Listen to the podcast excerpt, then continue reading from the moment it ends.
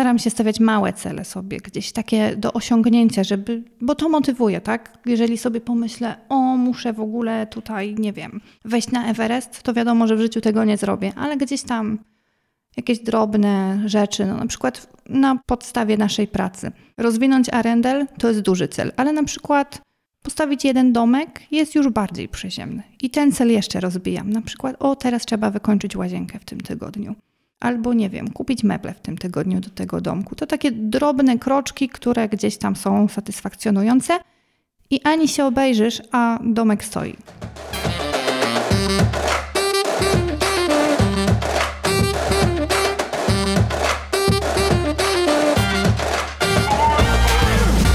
Cześć, tu Ania. Zapraszam do Pracowni Dziewczyn. Pracownia Dziewczyn to cotygodniowe rozmowy z dziewczynami i kobietami na temat edukacji. Edukacji tej szkolnej, czasem akademickiej, a już na pewno tej życiowej. Dokąd miała zaprowadzić, a dokąd zaprowadziła. O wyborach, o porażkach, o pracy kobiet, z kobietami i nad sobą. Jest ze mną wspaniały gość, Agata Popiel-Machnicka. Mówi o sobie tak skromnie, że tu, cytat, jest całkowicie stateczna, nieskłonna do szaleństw i spokojna. Ale nie dajcie się nabrać, bo na początku tego zdania było poza tym, które na chwilę wycięłam. Poza tym jestem całkowicie stateczna, nieskłonna do szaleństw i tak dalej. Co kryje się za tym poza tym? Ano fakt, że Agata mieszka w lesie i hoduje renifery. Nie, nie jest to w dalekiej Kanadzie czy Skandynawii, ale pod Koninem, w sercu Wielkopolski. Co dla mnie jest zupełnie szalone, w jak najbardziej pozytywnym tego słowa znaczeniu. Nie byłoby tak, gdyby Agata i jej mąż nie zakochali się nie tylko w sobie, ale i Norwegii i nie postanowili kawałka Skandynawii przenieść na rodzimy, wręcz rodzinny grunt. Pięć lat temu otworzyli wioskę norweską Arendal, agroturystykę w stylu skandynawskim i nie chodzi tu tylko o meble ze skandynawskim rodowodem. Chodzi o urocze, całoroczne domki w stylu hytta, kąpiele w Bali, biblioteczkę pełną skandynawskich bestsellerów, kuce fiordzkie i szetlandzkie, no i towarzystwo reniferów. To wszystko pośrodku lasu, no i co dla mnie idealne, bez gwarancji zasięgu i internetu. Ale Agata to o wiele więcej niż jej małżeński biznes, absolwentka filologii hiszpańskiej i magister językoznawstwa. Dziś włada pięcioma językami, a oprócz tego gra na ukulele i gitarze, umiejętność, którą pielęgnuje grając między innymi z gośćmi Arendal. Wyobraźnia i kreatywność Agaty nie znają granic. To jedna z tych wspaniałych osób, która śmiało realizuje swoje marzenia i nie przejmuje się konsekwencjami. Tak o Agacie mówi jej kuzynka Martyna. I to właśnie dzięki Martynie udaje się nam dzisiaj spotkać i porozmawiać. Swoją drogą w dość niecodziennych dla mnie okolicznościach, bo w moim rodzinnym domu pod Poznaniem. Agato, jak ja się cieszę, że Cię poznaję. Bardzo również miło mi Ciebie poznać. Witaj w Pracowni Dziewczyn. I takie mam pierwsze pytanie, co ty sobie pomyślałaś, kiedy dowiedziałaś się, że chcecie wypytywać o różne wątki związane z edukacją? Szczerze mówiąc, zdziwiłam się, bo do tej pory wszelkie rozmowy, wszelkie wywiady, których udzielałam, były stricte związane z tym, co robię, z moim biznesem. Edukacja gdzieś się pojawiała, natomiast było to pytanie, co studiowaliście i na tym koniec. Zanim o tej edukacji sobie porozmawiamy, opowiedz mi proszę o tych twoich reniferach w Arendal. Jak to się hoduje w ogóle renifery? Renifery to jest jedno z najprostszych zwierząt w utrzymaniu, które w tej chwili mamy u siebie. Mhm. Poza tym mamy jeszcze kury, kozy, kuce, oczywiście psa i kota. Z tego wszystkiego najbardziej absorbujący jest pies. Natomiast same renifery są dosyć wdzięcznym tematem, ponieważ one praktycznie nie chorują w naszym klimacie. Generalnie nasze renifery mają ten plus, że już urodziły się w Polsce.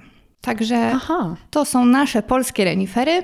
Natomiast jedyną rzeczą, o którą musimy zadbać, jest w lecie schłodzenie im zagrody, czyli włączenie zraszacza, ewentualnie puszczenie wody. Poza tym renifery odnajdują się naprawdę bezproblemowo u nas. To ile wy macie reniferów? W tej chwili pięć. A mają imiona? Czy to jest mm. renifer jeden, mm. renifer dwa? Każde zwierzę u nas ma swoje imię. Mamy dwóch samców, Svena i jego malutkiego synka Emila oraz dwie dziewczyny, Elzę i Sigrun oraz jeszcze malutką Sonię. No, czyli wszystkie imiona skandynawskie. Tak, staramy się, żeby chociaż w tej zagrodzie reniferów te imiona skandynawskie się przewijały. Jak sobie tak pomyślisz o sobie z dzieciństwa, czy tobie kiedyś przyszło do głowy, że ty będziesz renifery hodować? Nie, chociaż szczerze mówiąc wcale nie, mnie to nie dziwi. A dlaczego? Ja zawsze miałam skłonności do zwierząt, pociąg do takiego zajmowania się nimi, opieki. Wszyscy wróżyli mi karierę weterynarza, która jednak mimo wszystko gdzieś się rozminęła z tym, co chciałam robić. Niby miałam w domu całą pracownię z bandażami i pluszakami, które były leczone regularnie, natomiast wow. nigdy nie sądziłam, o, nie myślałam, żeby iść w tym kierunku. Gdzieś jednak te języki bardziej mnie pociągały, lepiej mi z tym szło, było to dla mnie mniejsze wyzwanie, także można powiedzieć, że poszłam poniekąd na łatwiznę. No to ładnie, już się przyznajesz do czegoś tutaj? Obiecałam być szczera. O, super, no ja na to liczę. A jako mała dziewczynka myślałaś, że, że kim możesz zostać? No myślę, że przeszłam chyba wszystkie takie stadia małej dziewczynki, od aktorki, piosenkarki, nauczycielki, to takie chyba najbardziej popularne tutaj tematy u mnie były. Piosenkarka bardzo długo się przewijała. Śpiewanie do skakanki, później do dezodorantów. Generalnie rzecz biorąc, bardzo długo to było na topie. Ja byłam wielkim fanem Od przedszkola do Opola. O no, oczywiście. A pamiętasz siebie jako dziewczynkę już w takim szkolnym wieku, jak to było z tobą i edukacją? Jakieś takie pierwsze doświadczenia, pierwsze wrażenia, jakieś historie? Myślę, że było fajnie, bo od początku jakby mnie to pociągało. Od początku bardzo się cieszyłam, że pójdę do szkoły. Nie, nie lubiłam przedszkola. Bardzo mi nie odpowiadało bycie w przedszkolu. Ja jestem jedynaczką, więc miałam trochę problem z nawiązywaniem kontaktu z innymi dziećmi. A w szkole jakby nie musiałam się na tym skupiać, bo mogłam sobie siedzieć w ławce, robiłam sobie jakieś tam zadania, lekcje, a gdzieś te przyjaźnie przyszły z czasem. Taki kujon z ciebie? Tak, okay. Ja byłam kujonem. Przyznaję się, bez bicia byłam kujonem, aczkolwiek żeby było śmieszniej, należałam też raczej do tej grupy popularnych dzieci. Okay. Także dało się to połączyć, okazuje się. Czyli nawet nie, nie byłaś wykluczona jako nie. tak zwany kujon? Nie, zdecydowanie nie. Okej, okay. A bałaś się czegoś w tej szkole? Czy w jakimś momencie edukacji mm. związanym właśnie ze środowiskiem szkolnym, czy... Wiesz co, jeżeli czegokolwiek się bałam, to były to inne dzieci. Ale też to nie było tak, że ja się bałam chodzić do szkoły, bo tam są inne dzieci, tylko faktycznie były takie pojedyncze wyjątki, których starałam się unikać. Gdzieś tam hmm. szerokim łukiem, nie wchodzić im w drogę. A poza tym nie, tak naprawdę dobrze wspominam lata szkolne. Jakie podejście do edukacji, do twojej edukacji mieli twoi rodzice? Dla nich edukacja była bardzo ważna, aczkolwiek też nie siedzieli nade mną z batem. Mama bardzo pomagała mi w tych początkowych latach wyrobić sobie nawyk regularnego uczenia się, żeby nie robić sobie od początku zaległości, bo później wiadomo, pojawiają się schody. Także gdzieś te pierwsze trzy lata, czy nawet cztery, pomagała mi w lekcjach, uczyłyśmy się, po każdej lekcji się szykowałyśmy, przez to tak naprawdę... To bycie kujonem przyszło mi samo z siebie. Mhm. Nie było tak, że ja ślęczałam nie wiadomo ile nad książkami, tylko po prostu regularnie robiłam zadania, lekcje, uczyłam się z lekcji na lekcję i to zaowocowało. Natomiast oczywiście zdarzały się wpadki. Zdarzało mi się przynieść jedynkę z, ze szkoły. Pamiętam, no kiedy, kiedy pierwszy raz przyniosłam jedynkę, byłam w tak głębokim szoku, że moi rodzice, jak mnie zobaczyli, to zaczęli się tak śmiać, że moja mama się popłakała ze śmiechu z mojej miny, z tym sprawdzianem w ręce, gdzie ja przyszłam przerażona. Ja nawet nie byłam przerażona, ja byłam w szoku, jak to się stało, że ja dostałam jedynkę. Okej, okay, czyli to był taki brak akceptacji, tak? Że jak to się tobie mogło w ogóle przydarzyć? Jak, tak, jak, jak do tego doszło. Ale mówiłaś, że się nie bałaś, czyli żadnych konsekwencji się nie bałaś, że nie wiem, mama coś powie, albo że kogoś, um, nie wiem, rozczarowałaś. Nie, po prostu mama powiedziała, no zdarza się, po prostu trzeba to poprawić, tak? No każdemu może się powinąć noga, ale teraz jest okazja, żeby to poprawić i faktycznie gdzieś tam tę dwójkę poprawiłam i dalej było dobrze. No u mnie rodzice to mówili, że wręcz uczeń musi mieć tę jedynkę mm-hmm. czasami, w sensie, że właśnie uczeń bez jedynki to jak żołnierz bez karabinu, ale z drugiej strony też mówili, że jak przyniosłaś piątkę plus, to dlaczego nie szóstkę albo pięć minus, ale dlaczego ten minus? Tak, no to ja też to znam z domu. Myślę, że klasyk. Często tak jest. A co robią twoi rodzice zawodowo, czy robili zawodowo? Moi rodzice typowo poszli w kierunku naukowym. Moi rodzice obydwoje są absolwentami filologii rosyjskiej i mój tata w tej chwili jest wykładowcą na filologii rosyjskiej, wykłada literaturę, został profesorem, także tutaj akurat on bardzo jest w tym temacie. Natomiast mama ostatecznie pracuje w bibliotece, również na Uniwersytecie imienia Adama Mickiewicza. Także obydwoje są związani z tym środowiskiem akademickim. A oni kiedyś na tobie jakąś taką presję może nakładali, że warto się, je- no presję, nie presję, albo taką, wiesz, taki komunikat, że warto się językami zająć, że warto się uczyć języków, albo że o, wiesz, filologia to jest, aby bycie tłumaczem, to jest dobra kariera. Zawsze mama mi mówiła, że muszę się nauczyć dobrze języka angielskiego, bo to mi da perspektywę. Mhm. To mi da perspektywę, natomiast nigdy nie wymagali ode mnie, żebym ja poszła w tym kierunku, żebym została filologiem, czy językoznawcą, czy tłumaczem, czy kimkolwiek. Nawet mama sugerowała mi inne studia gdzieś bardziej w kierunkach ekonomicznych. Ostatecznie składałam papiery tak zwane na skrajnie różne kierunki, bo od różnych filologii przez tak naprawdę agroturystykę na Uniwersytecie Rolniczym, na którą się dostałam, ale uznałam, że przecież po co mi ten kierunek, nigdy nie będę mieć agroturystyki.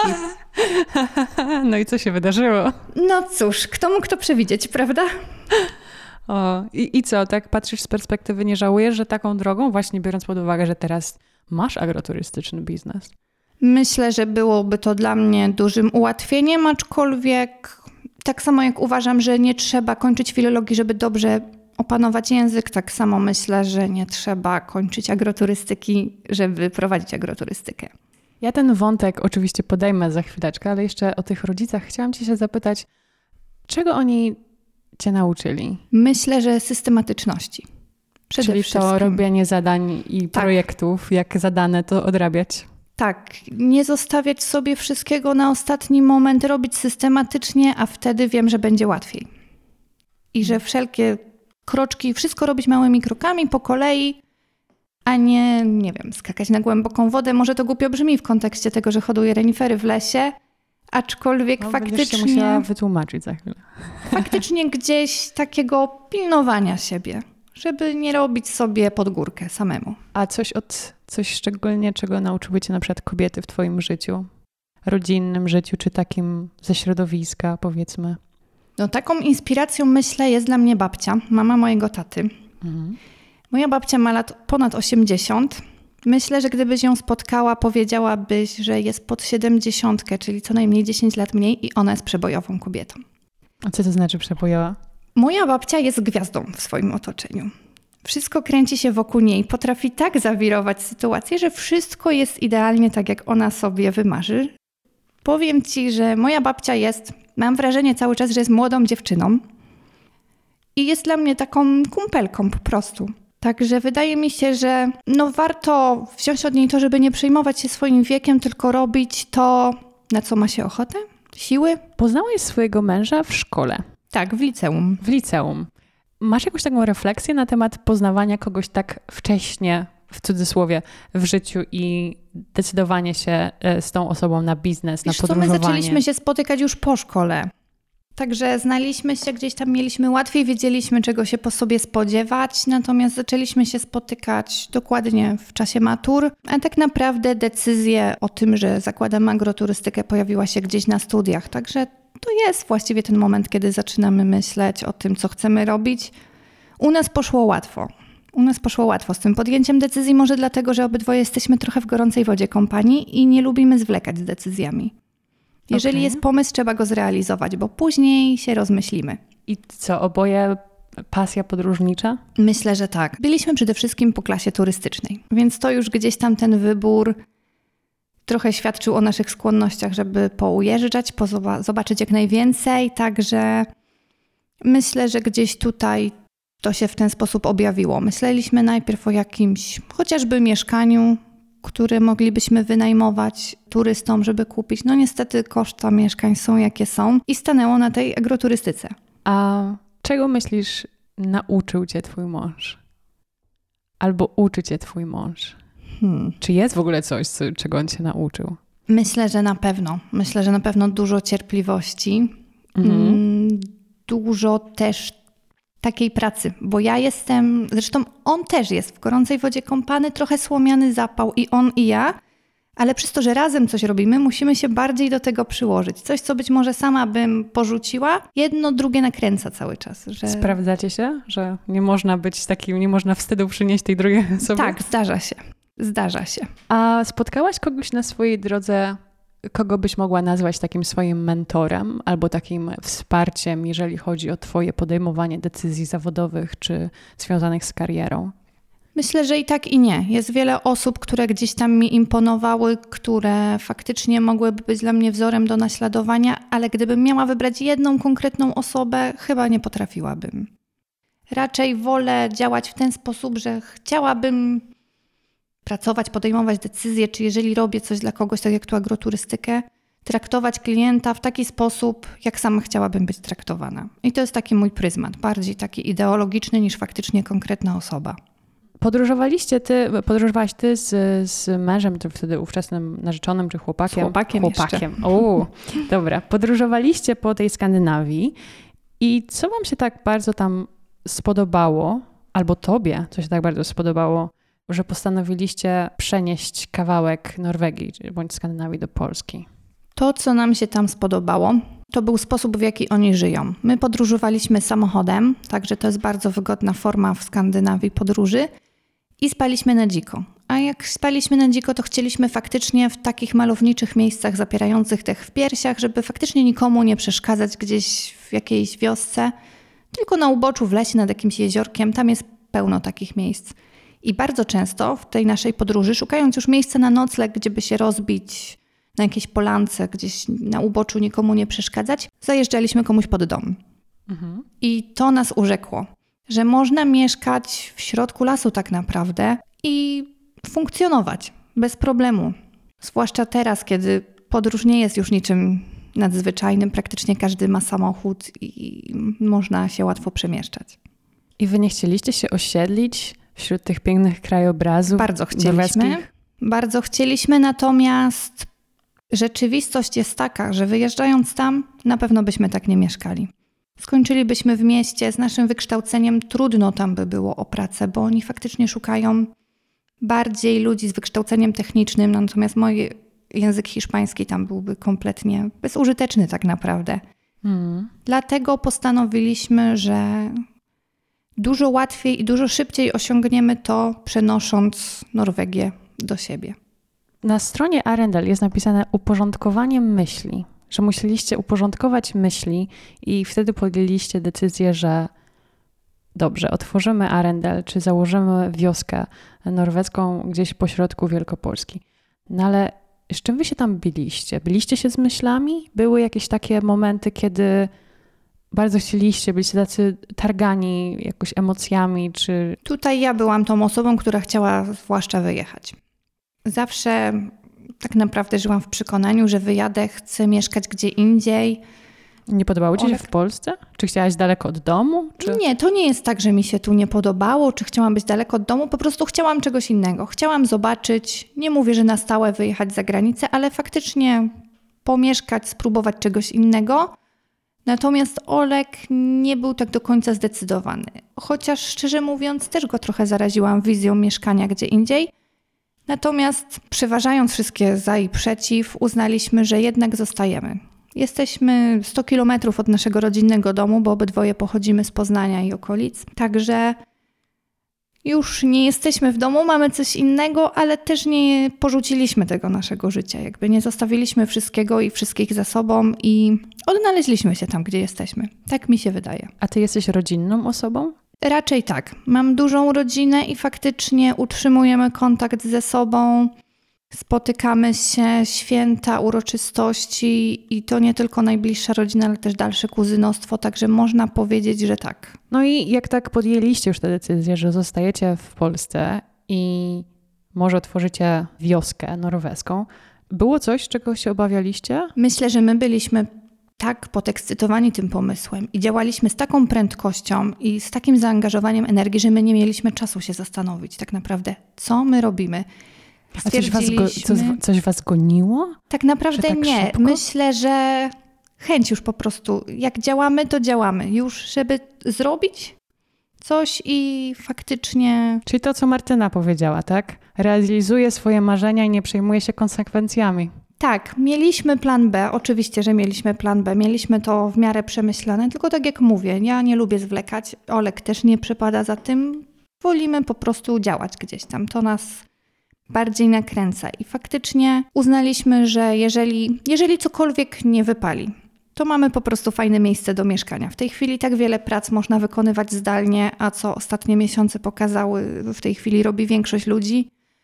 Po przeliczeniu kosztów, bo gdybyśmy chcieli kupić kawalerkę w Poznaniu, wyniosłoby nas tyle samo, ile zaczęcie Arendel. Także nie było się nad czym zastanawiać już później. Jak uznaliśmy, że wynosimy się na wieś, opuszczamy miasto, ale zostajemy w Polsce, dalej już poszło z górki. A jaki mieliście plan B? Planem B było właśnie to, że zrobimy tam dom, nie będziemy stawiać nie wiadomo ilu domków, jakiś jeden domek. Jeżeli by to nie ruszyło, to było dosłownie to, że po prostu to będzie fajne miejsce do mieszkania. A dojazd do Poznania tak naprawdę nie jest stamtąd zły, bo to jest niecała godzina. Zakładaliśmy też, że nie będziemy musieli dojeżdżać codziennie, tylko część pracy wykonywać zdalnie. Na szczęście okazało się, że nie musimy tego robić. I jak to było z biznesplanem? Szukaliście pomocy, wiedzieliście jak się tym zająć, tak wiesz, krok po kroku jak się biznes w ogóle otwiera. Tu mieliśmy bardzo łatwą drogę, ponieważ Olek na Politechnice studiował zarządzanie firmą i jego praca magisterska to był biznesplan Arendel. Także mieliśmy wszystko przemyślane, wszystko było gotowe, on studiował przygotowane. Swój biznes już, tak. Okej. Też wybierał studia nie wiedząc o tym, że będzie tak działał. On zawsze wiedział, że chce swój biznes prowadzić. To akurat u niego było bardzo konsekwentne, że zawsze wiedział, że chce swoje, wybrał te studia i miał tak naprawdę przygotowanie. Właśnie śmiał się, bo już kończąc magisterkę, już mieliśmy Arendel. Jeszcze nie działało, ale już było w budowie, także śmiał się, że upiekł sobie dwie pieczenie na jednym ogniu. Bardzo praktycznie. Też bardzo tak. Praktyczne małżeństwo tutaj. My jesteśmy bardzo praktyczni. Nie da się ukryć. Jakie ty miałaś podejście do tego, że jesteś z kimś, kto już ma taki plan? Myślę, że nie miałam tutaj żadnych obaw, bo plan był jakby nasz wspólny. Sam już pomysł Arendel był nasz wspólny. Wiele pomysłów tam było jednak moich, także wydaje mi się, że wierzyłam w ten plan. Naprawdę wszystkie znaki na niebie i ziemi mówiły mi, że to jest dobry kierunek i nie miałam czasu się nad tym zastanawiać. I przyznam, że praktycznie cały czas mamy dużo szczęścia. Dużo rzeczy odpukać. Układ- odpukać, tak. Oby tak było jak najdłużej. Wydaje mi się, że też potrafimy przekuć takie problemy na naszą stronę, także jak najbardziej. Zaczynaliśmy w ogóle z bardzo dużą ilością pomysłów na Arendel, jak je wykorzystać. W tej chwili odcinamy to, co nam nie odpowiada, a rozwijamy to, co faktycznie jest fajne. Powiedziałaś przekuć jakieś problemy, to możesz podać jakiś przykład? W sensie jak to było z tym przekuwaniem? Co musieliście przekuć? Na przykład najbardziej aktualny temat to pandemia, tak? Nagle świat stanął, zatrzymał się i nie wiadomo było co dalej. Na początku planowaliśmy, że też będą mogły się u nas odbywać imprezy okolicznościowe, które akurat zdążyliśmy przed tym wszystkim wyłączyć. Przestali, przestaliśmy zbierać rezerwacje. Postawiliśmy na to, że faktycznie chcemy zajmować się wyłącznie albo przede wszystkim wynajmem domków. I okazuje się, że ta pandemia, ten czas spokoju utwierdził nas w tym przekonaniu. Gdy świat się zatrzymał, nagle uznaliśmy, że to jest moment, żeby postawić kolejny domek, bo ludzie będą szukać ucieczki z miasta. Będą szukać spokoju, izolacji. U nas faktycznie domki nie stoją jeden na drugim. Mamy pięć domków, wszystkie są od siebie w sporej odległości. Goście potrafią się nie spotkać. My, my potrafimy nie spotkać czasami gości. Jeżeli przyjmie ich na przykład do domku, zakwateruje koleżanka, czasami zdarza się, że widzimy się w dniu wyjazdu. Także okazało się, że gdzieś tam ta pandemia wręcz nam się przysłużyła poniekąd. No trafiliście także idealnie ze wszystkimi tak, tutaj obostrzeniami decyzja, pandemicznymi. Decyzja o inwestycji w kolejny domek była bardzo trafiona. W tej chwili jest już nad nim obłożenie. Zrobiliśmy go praktycznie w miesiąc, także udało się. Hmm. Po raz kolejny odpukać.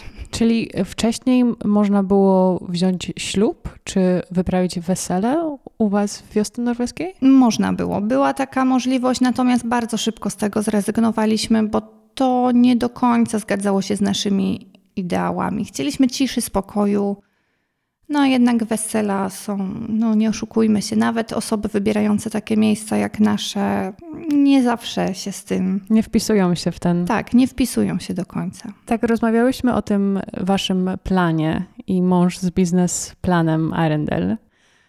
Jak ci się pracuje z mężem?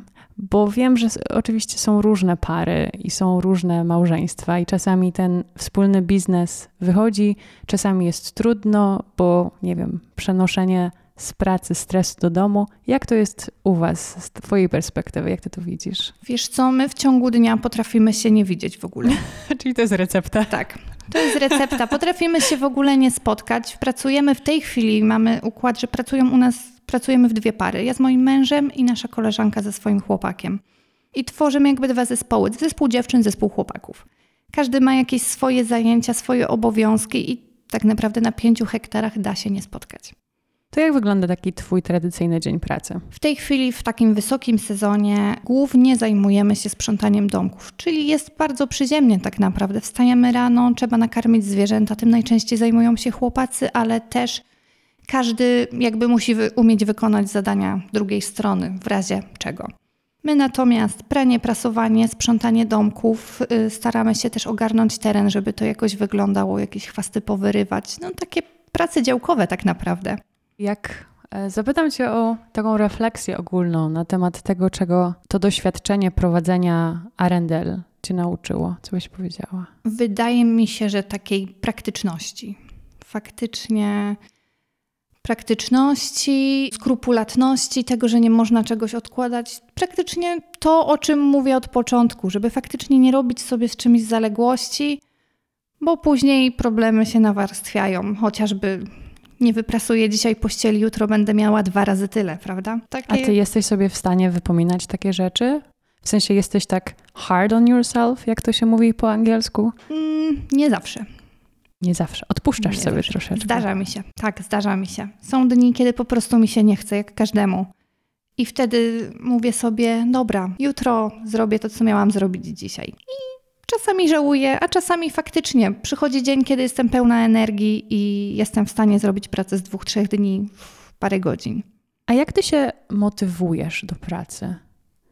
Masz jakiś taki rytuał albo mówisz coś sobie, że okej, okay, następny dzień niesiemy to dalej? Wydaje mi się, że dla mnie największą pomocą jest to, że pracują jeszcze inni ze mną. I kiedy oni są, faktycznie ten czas, kiedy oni są w Arendel, to jest czas pracy. I wtedy jestem w stu procentach skupiona na pracy. Natomiast kiedy na przykład zdarza się, że ich nie ma, są na urlopie, wtedy widzę, że wszystko się rozłazi i trudniej mi się w sobie zebrać.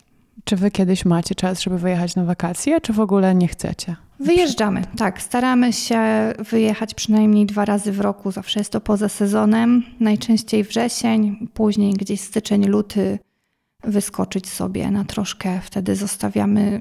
całą armię ludzi tak naprawdę u nas na terenie, bo i nasi pracownicy, i rodzice muszą gdzieś tam się pokazać, muszą zadbać o to, żeby to nie legło w gruzach. Ale jak to jest u was z odpoczynkiem, czy troszeczkę takim no, życiem prywatnym? Wydaje mi się, że staramy się działać w miarę regularnie, chociaż nie jest to możliwe prowadząc agroturystykę, bo w wielu przypadkach zależymy od naszych gości.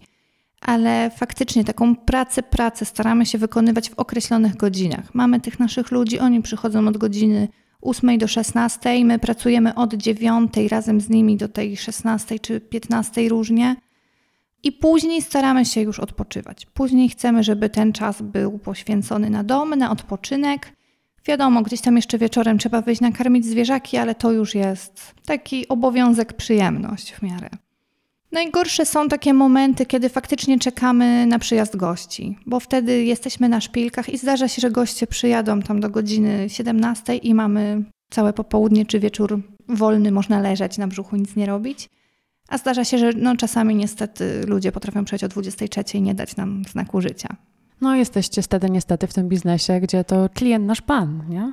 Raczej staramy się odejść od tego. Wiele takich miejsc jak hotele czy restauracje już zaczyna mówić nie klient nasz pan. My nie mamy klientów, my mamy goście i staramy się traktować siebie partnersko. Jeżeli goście od nas oczekują kontaktu, czy są dla nas w porządku, my też jesteśmy w porządku. Staramy się, żeby było im miło, my więcej od siebie dajemy. Jeżeli ktoś unika tego kontaktu, chce ciszy, my to też uszanujemy. No natomiast jeżeli ktoś jest problematyczny, ze wszystkim robi, nie wiem, aferę, tacy goście się praktycznie nie zdarzają. Właśnie chciałam zapytać, kto tam taki aferzysta? Raczej nie, ale to my też wtedy jesteśmy mniej skłonni jakby pomóc. Trudno tak na dzień dzisiejszy um, zabukować u was domek na weekend? W tej chwili tak. W tej chwili tak. Na weekend faktycznie trzeba pomyśleć. No z cztery miesiące wcześniej. Okej, okay, czyli dobra organizacja, nie zostawiać niczego, tak jak mówimy, na ostatni moment. Dokładnie. Grunt to dobra reklama i też nie chodzi tutaj o wywalenie wielkiej ilości pieniędzy na marketing, bo na tym bardzo łatwo się przejechać i na tym wiele miejsc się przejechało, na przereklamowaniu. Tylko faktycznie dbałość o gościa, szacunek, wydaje mi się właśnie to, o czym mówiłyśmy, takie partnerstwo do gościa powoduje to, że oni wracają i oni polecają innym. I widzę też to, że przyjeżdżają znajomi znajomych, czy znajomi z rodziną, która kiedyś już u nas była, czy faktycznie gdzieś tam goście, którzy są już regularnie u nas. Chciałam właśnie zapytać, czy to poczta pantoflowa i z polecenia głównie dostajecie nowych klientów, czy... Przede wszystkim. Przede wszystkim. Przede wszystkim. A jakbyś miała komuś poradzić, kto właśnie myśli, powiedzmy, że jest jakaś dziewczyna, która myśli, o, no mam pomysł na biznes agroturystyczny bądź hotelarski, co byś powiedziała? Przede wszystkim wydaje mi się, że tutaj bardzo ważne jest wstrzelenie się w temat, bo można mieć dużo pomysłów, ale należy sprawdzić, czy takich miejsc nie ma już na pęczki. U nas akurat Skandynawia dopiero wchodziła, jak zaczynaliśmy. Gdzieś tam pojawiało się miejsca w naszym klimacie, aczkolwiek ich nadal jest mało. Wydaje mi się, że trzeba poszukać, czego ludzie aktualnie szukają na ten moment. Tak jak teraz jest to cisza i spokój, czy jakaś tam izolacja, to nie warto inwestować w agroturystykę, nie wiem, otoczoną milionem domków gdzieś nad morzem. Wbrew pozorom lepiej wybrać gorszą lokalizację, ale na uboczu i zrobić z siebie powód przyjazdu w to miejsce, pewnie. Atrakcję, mhm. tak, coś, czym można ściągnąć ludzi, niż uderzać w znany kierunek i tam zmagać się z bardzo dużą konkurencją i z bardzo silną konkurencją. A może na swojej drodze brałaś udział albo spotkałaś jakieś takie programy czy warsztaty? Bo mówiłaś, że myślałaś o tym, o tych studiach agroturystycznych. Coś jesteś w stanie polecić czy w jakąś stronę skierować dziewczyny, które mogą myśleć właśnie o, o swoim biznesie? Wydaje mi się, że warto szukać wokół siebie, najbliżej. Ja nie brałam udziału w żadnych warsztatach, u nas mówię, wszystko potoczyło się dosyć szybko, także nawet już nie było czasu, żeby szukać. Próbowałam startować w jakichś programach, które no niestety nie zawsze wychodziły, aczkolwiek starać się robić, czytać, obserwować, co robią inni ludzie zajmujący się tym biznesem. Nie chcę mówić konkurencja, bo to w tej chwili już absolutnie nie jest konkurencja, to jest bardziej współpraca, wspólny kontakt gdzieś tam. Między tymi miejscami widać takie bardziej wsparcie. Już nie jest tak, że nie wiem, my czy Wioska Lapońska, to jest wielka konkurencja. Bardziej tutaj jest bardziej współpraca między takimi miejscami. Spróbować, zadzwonić do takich ludzi, może porozmawiać z nimi. My jesteśmy bardzo otwarci, żeby komuś pomóc, doradzić, także jakby ktoś miał pytania, to jak najbardziej też można śmiało się do nas odezwać. A powiedz mi, jako właściciel takiego biznesu, czy, ty, czy to jest taki biznes i taka dziedzina, w której się trzeba dokształcać? Trzeba trzymać rękę na pulsie. Trzeba trzymać rękę na pulsie i patrzeć troszeczkę do przodu, ponieważ w tej chwili mamy zainteresowanie, ale spodziewamy się, że ono faktycznie może z czasem wygasnąć, więc już trzeba pomyśleć, jak zachęcić ludzi na przykład w styczniu czy w marcu, żeby do nas przyjechali. Może coś zorganizować, może jakaś właśnie mała reklama. Nawet głupi filmik nakręcony telefonem już wzbudzi gdzieś tę aktywność, zainteresowanie i ludzie chętniej do nas zajrzą, zajrzą na stronę, być może zrobią rezerwację. Tak, zaczęłam powracać do tego tematu wykształcenia i wykształcać się, czy też kształcić się cały czas prowadząc biznes. Jak tak sobie pomyślisz z dużej perspektywy o szkole, o edukacji, o tym, gdzie teraz jest, o tym miejscu, gdzie teraz jesteś życiowo, tak mentalnie. Żałujesz czegoś, że szkoła cię nie nauczyła, bądź edukacja cię nie nauczyła i życie to jakoś wymusiło? Tak, nie nauczyło życia. Takiego praktycznego życia. Prowadzenia domu, prowadzenia finansów, zrobienia sensownej listy zakupów, żeby nie wrócić z koszykiem pełnym pierdół, a nie mieć tak naprawdę nic, z czego zrobisz porządny obiad. Właśnie takich prostych, codziennych rzeczy. Jak pogodzić pracę tak naprawdę na pełny etat z prowadzeniem domu. Takiego praktycznego, przyziemnego życia. To jakbyś nazwała taki przedmiot w szkole? Trudno stwierdzić. Miałam w szkole coś, co miało nas do tego przygotować. Nazywało się techniką, więc w ogóle abstrakcyjne tutaj pojęcie. No, aczkolwiek tego nie było dosyć, tego było za mało. Gdzieś tam przygotowana na lekcjach sałatka nie starczy mi za umiejętność prowadzenia domu czy gotowania. To to musi mama wejść w rolę, nie? No akurat moja mama tak, faktycznie starała się mi to wpoić, aczkolwiek wydaje mi się, że szkoła też mogłaby zrobić sporo w tym hmm. temacie. To powiedziałam tradycyjnie, no tata też oczywiście może gotować mm-hmm. i być genialnym szefem kuchni. Nie wiem jak u ciebie jest w domu, kto tam jest bardziej odpowiedzialny za obowiązki domowe. W rodzinnym domu zawsze gotuje tata praktycznie. O widzisz, no tak. To właśnie. Natomiast u mnie gotuję ja. Chociaż y, to nie jest tak, że Olek nie potrafił gotować. Potrafił mm. gotować, potrafi dobrze ugotować, aczkolwiek ja po prostu lubię to robić. Okej, okay. Ale zrobić czasami jakieś śniadanie do łóżka albo kolację? Tak, śniadania są akurat w jego tutaj obowiązkach, o. w zakresie obowiązków, ponieważ ja jestem tym człowiekiem, który nie może się rano zwlec z łóżka i trzeba mi podać do ręki kawę. Wtedy może będzie ze mną kontakt. Czy nie pogadasz przed kawą? Raczej nie. Bo nieprzyjemnie. Nie, po prostu jestem nieprzytomna. Okej, okay, aż do tego stopnia. A nauczyłaś się czegoś ostatnio? Czegoś nowego? Nauczyłam się grać na ukulele, bo wbrew pozorom to dosyć świeża umiejętność. Jeszcze niecałe dwa lata gram i faktycznie tutaj to, o czym mówię od początku, ta systematyczność cały czas jest trenowana. Jak mi się nie chce, odłożę na bok, to potem chwytam ukulele i dwie lewe ręce. Natomiast gdzieś, jak staram się chociaż parę minut co drugi dzień pograć, to widzę, że to przynosi bardzo szybko efekty. A skąd się pojawił taki pomysł gry na ukulele? Wiesz co, zawsze gdzieś tam mi się to podobało, jak ktoś grał na ukulele. Zawsze chciałam grać na gitarze, ale wydawało mi się, że nigdy się tego nie nauczę, że to jest zbyt skomplikowane i w ogóle co to ma być? To jest istna magia. I gdzieś pojawiło się to ukulele, ponieważ ma mniej strun, wydawało mi się, że jest dużo łatwiej i faktycznie jest dużo łatwiej. I okazało się, że idzie. Idzie mi to i jest faktycznie sprawia mi to radość, przyjemność, jest taką odskocznią od codzienności. Później spróbowałam swoich sił na gitarze i coś tam zagram, aczkolwiek to nie jest aż taka miłość. A ukulele jest fajne, jest małe, więc mogę pograć przed telewizorem. Jest po prostu łatwość w kontynuowaniu tego hobby. Mogę to zrobić w każdej chwili. Biorę ukulele, oglądam film, cichutko gram, ćwiczę sobie, biorę do ogrodu, biorę pod pachę, biorę w podróż. Z gitarą już jest trochę trudniej. Twój partner to rozumie? W sensie, że teraz sobie mówisz, o ja, teraz Agata, tutaj mam trzydzieści minut ćwiczenia i to jest czas dla mnie tylko i to jest quality time i ja tego potrzebuję na przykład. Generalnie staram się, żeby grać w takim czasie, kiedy, nie wiem, jestem sama. Czasami siedzimy, czekamy na obiad, ja gram. I mogę rozmawiać, nie ma problemu, to jakby nie wadzi, ponieważ zaczął mi zazdrościć. Stwierdził, że zacznie grać na saksofonie. To wymaga dużo więcej cierpliwości. Ale super. Słuchać osoby, która uczy się grać na saksofonie, niż osoby, która gra na ukulele. No to trochę głośniej. Jest zdecydowanie głośniej. No ale jak tak, wiesz, po kolacji mógłby ci mąż zagrać na saksofonie, no to... Tak, niestety on tak bardzo systematycznie do tego nie podchodzi.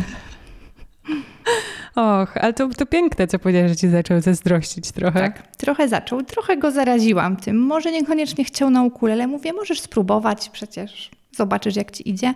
Natomiast czego ja mu zazdroszczę, to jest to, że on okazał się mieć talent do tego saksofonu i on potrafi z głowy wymyślić melodię czy piosenkę odtworzyć. Może nie mhm. zawsze idealnie, ale jest się w stanie domyślić, co on próbuje zagrać. Czyli on nie z nut, tylko nie, tak z... ze słuchu. Właśnie, tak. Ze słuchu. Czego strasznie mu zazdroszczę i co potrafiłam robić grając w podstawówce na cymbałkach. Mhm. Potrafiłam odtworzyć melodię gdzieś tam ze słuchu, natomiast na ukulele kompletnie tego nie potrafię zrobić. Mimo, że teoretycznie zasada jest taka sama. A uczenie się nowych rzeczy jest dla ciebie ważne? Czy edukacja nadal? Pomimo tego, że wiesz, no jesteś dorosła, masz tam x ileś tam lat, masz swój biznes, w miarę jesteś powiedzmy ułożona, ustatkowana, stateczna i ważne jest dla ciebie to, żeby się nadal rozwijać albo czepiać się nowego hobby albo czegoś takiego? Tak, ja kocham uczyć tego? się nowych rzeczy. Co więcej, jak osiągam już pewien poziom w jakiejś materii, zaczyna mnie to nudzić.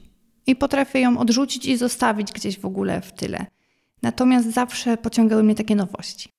Jestem taką trochę sroczką. Gdzieś coś nowego pokazuje się na horyzoncie, to o, to może być ciekawe. Muszę to sprawdzić. A nie jesteś pierwszą osobą, od której słyszę, że no jak już opanuję pewien poziom, no to zajmę się nową rzeczą. To już mnie to trochę nudzi. A wyrzucasz to sobie czasami? Czy pogodziłaś się z tym, że taka jesteś i już no umiesz robić zdjęcia, umiesz grać na ukulele, umiesz to, umiesz tamto, no to kolejna rzecz. Czasami żałuję, bo chciałabym być dobra, czy tam nawet idealna w jakiejś jednej dziedzinie, faktycznie tak naprawdę, żeby móc powiedzieć, że świetnie śpiewam albo super gram na ukulele, czy robię ekstra zdjęcia. Natomiast wszystko czasami mam wrażenie jest trochę po łebkach i czasami chciałabym trochę bardziej się zmotywować. Myślisz, że musisz się czegoś oduczyć? Albo oduczyłaś się czegoś ostatnio, co ci przeszkadzało albo było niepotrzebne? Jest jedna rzecz, którą chciałabym, której chciałabym się oduczyć, to takie rozpamiętywanie. Kocham rozpamiętywać, rozgrzebywać nawet przykrości, które, nie wiem, dziecko w przedszkolu powiedziało mi coś złośliwego i teraz po prawie dwudziestu pięciu latach przypomina mi się, że on mi tak powiedział, a jakbym mu wtedy odpowiedziała tak i tak, to byłoby super i potrafię to mielić przez godzinę na przykład. Mm. I to jest bardzo niefajne. Jestem potem zmęczona, niezadowolona i... Zżerać tak, energii. Dokładnie. I są to takie tematy tak naprawdę bez sensu. No nie wiem, co by ci to pomogło teraz, jakbyś komuś kiedyś tam w przedszkolu odpowiedziała. Nie wiem, ja też nie wiem. Ale starasz się z tym jakoś walczyć? Łapiesz się i mówisz sobie, Agata, przestań? Tak, staram się. Czasami jak się na tym przyłapię, to mówię, przecież to jest bez sensu. Mówię, dziewczyno, co ty robisz? Weź się ogarnij i staram się zająć czymś innym. Ale czasami sprawia mi to takie guilty pleasure, że to rozgrzebuję gdzieś tam, rozpamiętuję i faktycznie wtedy się nakręcam i jestem jak ta tykająca bomba. I oczywiście nic dobrego z tego nie wychodzi. Raczej nie jestem wybuchowa, aczkolwiek mam zepsuty na przykład wieczór. Czyli jedna rzecz do zrobienia, jedno zadanie domowe, okej. Okay. A jakie inne sobie cele stawiasz teraz? Myślę, że teraz chciałabym trochę odpocząć, bo mieliśmy na celu faktycznie rozwinąć Arendal, to taki wielki cel. Natomiast raczej staram się stawiać małe cele sobie gdzieś, takie do osiągnięcia, żeby, bo to motywuje, tak? Jeżeli sobie pomyślę, o muszę w ogóle tutaj, nie wiem, wejść na Everest, to wiadomo, że w życiu tego nie zrobię, ale gdzieś tam jakieś drobne rzeczy, no na przykład na podstawie naszej pracy. Rozwinąć Arendel to jest duży cel, ale na przykład postawić jeden domek jest już bardziej przyziemny i ten cel jeszcze rozbijam. Na przykład, o teraz trzeba wykończyć łazienkę w tym tygodniu. Albo, nie wiem, kupić meble w tym tygodniu do tego domku. To takie drobne kroczki, które gdzieś tam są satysfakcjonujące i ani się obejrzysz, a domek stoi. Czyli krok po kroku. Krok po kroku. Żeby była satysfakcja gdzieś po drodze. Tak. Nie strzelanie sobie w stopę. Dokładnie. Właśnie to samo mogłabym, wracając do pytania o tym, co mogłabym poradzić osobie, która chce podjąć taki biznes jak ja. Nie rzucać się od razu na głęboką wodę, nie brać kredytu na trzy miliony, stawiać wiele domków czy jeden wielki pensjonat. Po kolei. U nas wszystko pojawiało się po kolei. Zaczęliśmy od jednego domku, następnie drugi i gdzieś tam z czasem pojawiają się kolejne domki. A mówisz właśnie, co byś innym poradziła. A co byś powiedziała sobie, takiej młodszej, czy takiej z nastoletnich lat? Że czasami warto iść za instynktem, bo teoretycznie... Wracając jeszcze raz na przykładzie tego naszego biznesu, zaczynaliśmy od wielu gałęzi. Można było przyjść i zwiedzić Arendel bez noclegu. Można było zrobić u nas imprezę, wesele, cokolwiek. Były domki, były wycieczki szkolne. I tak naprawdę gdzieś od początku w mojej głowie była myśl, że te domki mają być najważniejsze, ale rozbijając się na te mniejsze cele, traciłam energię na ten najważniejszy. I faktycznie czas pokazał, że to było zbędne, że tak naprawdę... Od początku to odwiedzanie nie było jakby naszym celem. A jak ty to sobie uświadomiłaś? Tak zwane tracisz, wiesz, te oczy na tym celu, tak? Tak keep the eyes on the ball, mm-hmm. nie? Że się jakoś rozpraszasz w pewnym sensie. Wiesz co, po prostu zaczęło mnie niektóre tematy męczyć. U nas zwiedzać można było każdą sobotę i niedzielę, na początku w każdy weekend, później już tylko w soboty i niedzielę od maja do września, potem już tylko w niedzielę. I myśl o tym, że nadchodzi weekend, ja już w środę byłam wściekła. Bo mimo, że przychodzili fajni ludzie, naprawdę dużo ludzi poznałam, bardzo sympatycznych, wielu z tych ludzi wróciło, dało nam to też sporą reklamę. Ponieważ gdzieś właśnie, tak jak wspominałam, ta poczta pantoflowa się pojawiło, to było po prostu wyczerpujące, bo od poniedziałku do piątku była taka praca z domkami, gdzieś tam szykowanie, szykowanie tych domków, sprzątanie, ogarnianie terenu, żeby to wszystko wyglądało. Po czym miałam, czasami miałam sobotę, czasami jej nie miałam, bo wiadomo, jeżeli była zmiana domku, to szłam zmienić domki, śniadania dla gości, różne rzeczy i całą niedzielę praktycznie siedziałam w, na posterunku, bo w każdej chwili może ktoś przyjechać i to było męczące. Ja czułam, że ten czas mi tak naprawdę ucieka przez palce i uznałam, że no koniec z tym, że to, co robiliśmy w pewnym momencie Te weekendy zaczęły przesłaniać domki, że ludzi pojawiało się coraz więcej i ci, którzy przyjeżdżali do domków, tak naprawdę nie mieli ciszy i prywatności, bo pełno ludzi kręciło się po terenie. I wtedy stwierdziłam, że koniec z tym, że faktycznie dużo osób z tego korzystało, ale to nie może się dalej rozwijać w tę stronę, bo ucierpi nasz główny, jakby, no nie oszukujmy się, dochód, czyli domki. Czyli instynkt. Słuchać, tak. Co tam instynkt podpowiada. I przyznam ci się, że od początku instynkt mi mówił, że może to otwarcie na tak zwane odwiedziny bez noclegu nie było najlepszym pomysłem. Od samego początku nie byłam do niego przekonana. I faktycznie okazało się, że gdzieś tam tak było. Czy mamy wszystko w sobie? Mhm. Nie da się ukryć. Tutaj w Pracowni Dziewczyn otworzyłam taki cykl, że każdy gość poleca jakąś książkę, czy jakiś film, czy wiersz, czy osobowość jakąś, z którą warto, którą warto poznać albo z którą warto się zaznajomić. Coś może, co pozwoliło tobie wzrosnąć, rozwinąć się, dojrzeć. Masz jakąś taką pozycję, jakąś książkę, film, muzykę może, którą chciałabyś polecić? Czy warto? Wydaje mi się, że przede wszystkim warto czytać, oglądać jak najwięcej, bo każdy z czegoś innego wyciągnie to, co jest dla niego wartościowe. Z ostatnich lektur stara książka Małe kobietki. Nigdy w życiu jej nie czytałam. Uznałam, że kupiłam ją pod wpływem tego, że była ładnie wydana w Empiku. Lektura może już trochę faktycznie trąci myszką, ale też dużo fajnych, cennych wskazówek można z tego wyciągnąć. Właśnie chociażby to, co już wałkujemy od początku naszej rozmowy, tę skrupulatność.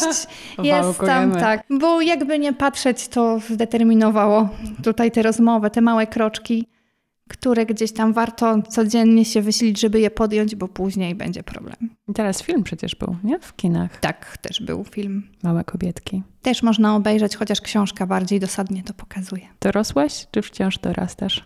Dorastam i chyba nigdy nie dorosnę. Czasami cały czas czuję się dzieckiem, wręcz takim małym dzieciaczkiem i ja to chyba lubię w sobie.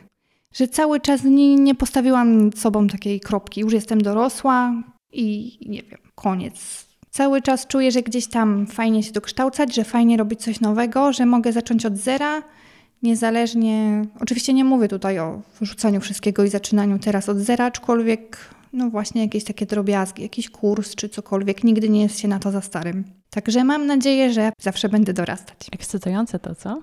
Tak. Ja też tak mam.